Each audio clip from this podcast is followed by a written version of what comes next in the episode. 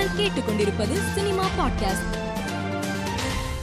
Big pass நிகழ்ச்சியின் மூலம் மிகவும் பிரபலமடைந்த கவின் நடித்து வரும் டாடா படத்தின் மகனே என் கண்மணி என்ற பாடல் வெளியாகி வைரலாகி வருகிறது. Thulluvadho Ilamai Kadhal Kondein seven G rainbow colony Pudhupettai ஆயிரத்தில் ஒருவன் என்ஜிகே உள்பட பல வெற்றி படங்களை இயக்கியுள்ளார் செல்வராகவன்.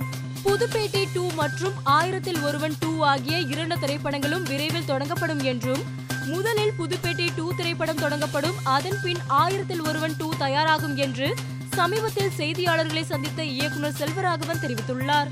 விராட பருவம் படத்தின் ப்ரொமோஷன் நேர்காணலின் போது சாய் பல்லவி பேசியது சர்ச்சைக்குள்ளானது. இதையடுத்து அவர் விளக்கமளித்த வீடியோ வெளியிட்டுள்ளார். எந்த உயிரையும் இனம் மதம் சாதி கலாச்சாரம் மொழி ரீதியாக பிரித்து பார்க்க கூடாது எல்லோரின் உயிரும் உணர்வும் ஒன்றுதான். எனது கருத்து தவறாக புரிந்து கொள்ளப்பட்டு பலர் கருத்து கூறியது வேதனை அளிக்கிறது என்று அந்த வீடியோவில் சாய் பல்லவி கூறியுள்ளார். கடந்த இரண்டாயிரத்தி ஆறாம் ஆண்டு கிராஷ் என்ற படத்தில் சிறந்த திரைக்கதை எழுதியதற்காக ஆஸ்கார் விருது பெற்றவர் பால் ஹக்கீஸ். இளம்பெண் ஒருவரை பால் ஹக்கீஸ் பாலியல் பலாத்காரம் செய்ததாக புகார் எழுந்து அவரை இத்தாலிய போலீசார் அதிரடியாக நேற்று கைது செய்தனர். இயக்குனர் பா. ரஞ்சித் விராட பருவம் குறித்து சமூக வலைதளத்தில் பதிவிட்டுள்ளார்.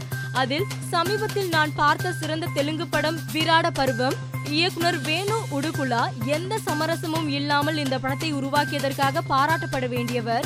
இந்த கதாபாத்திரத்தை ஏற்று நடித்த ராணா தகுபதிக்கு சிறப்பு பாராட்டுகள் சாய் பல்லவி சிறப்பாக நடித்துள்ளார் என பா. ரஞ்சித் குறிப்பிட்டுள்ளார்.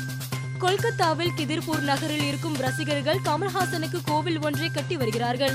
விக்ரம் வெளியாவதற்கு முன்பே திட்டமிடப்பட்ட நிலையில் விக்ரம் வெற்றி பெற்றதும் கோவில் கட்டுமான பணியை தொடங்கி இருக்கிறார்கள் இந்த கோவிலை திறந்து வைக்க கமல்ஹாசனுக்கு கடிதம் மூலம் அழைப்பும் அனுப்பியிருப்பதாக கூறப்படுகிறது. மேலும் செய்திகளுக்கு மாலைமலர் டாட் காமை பாருங்கள்.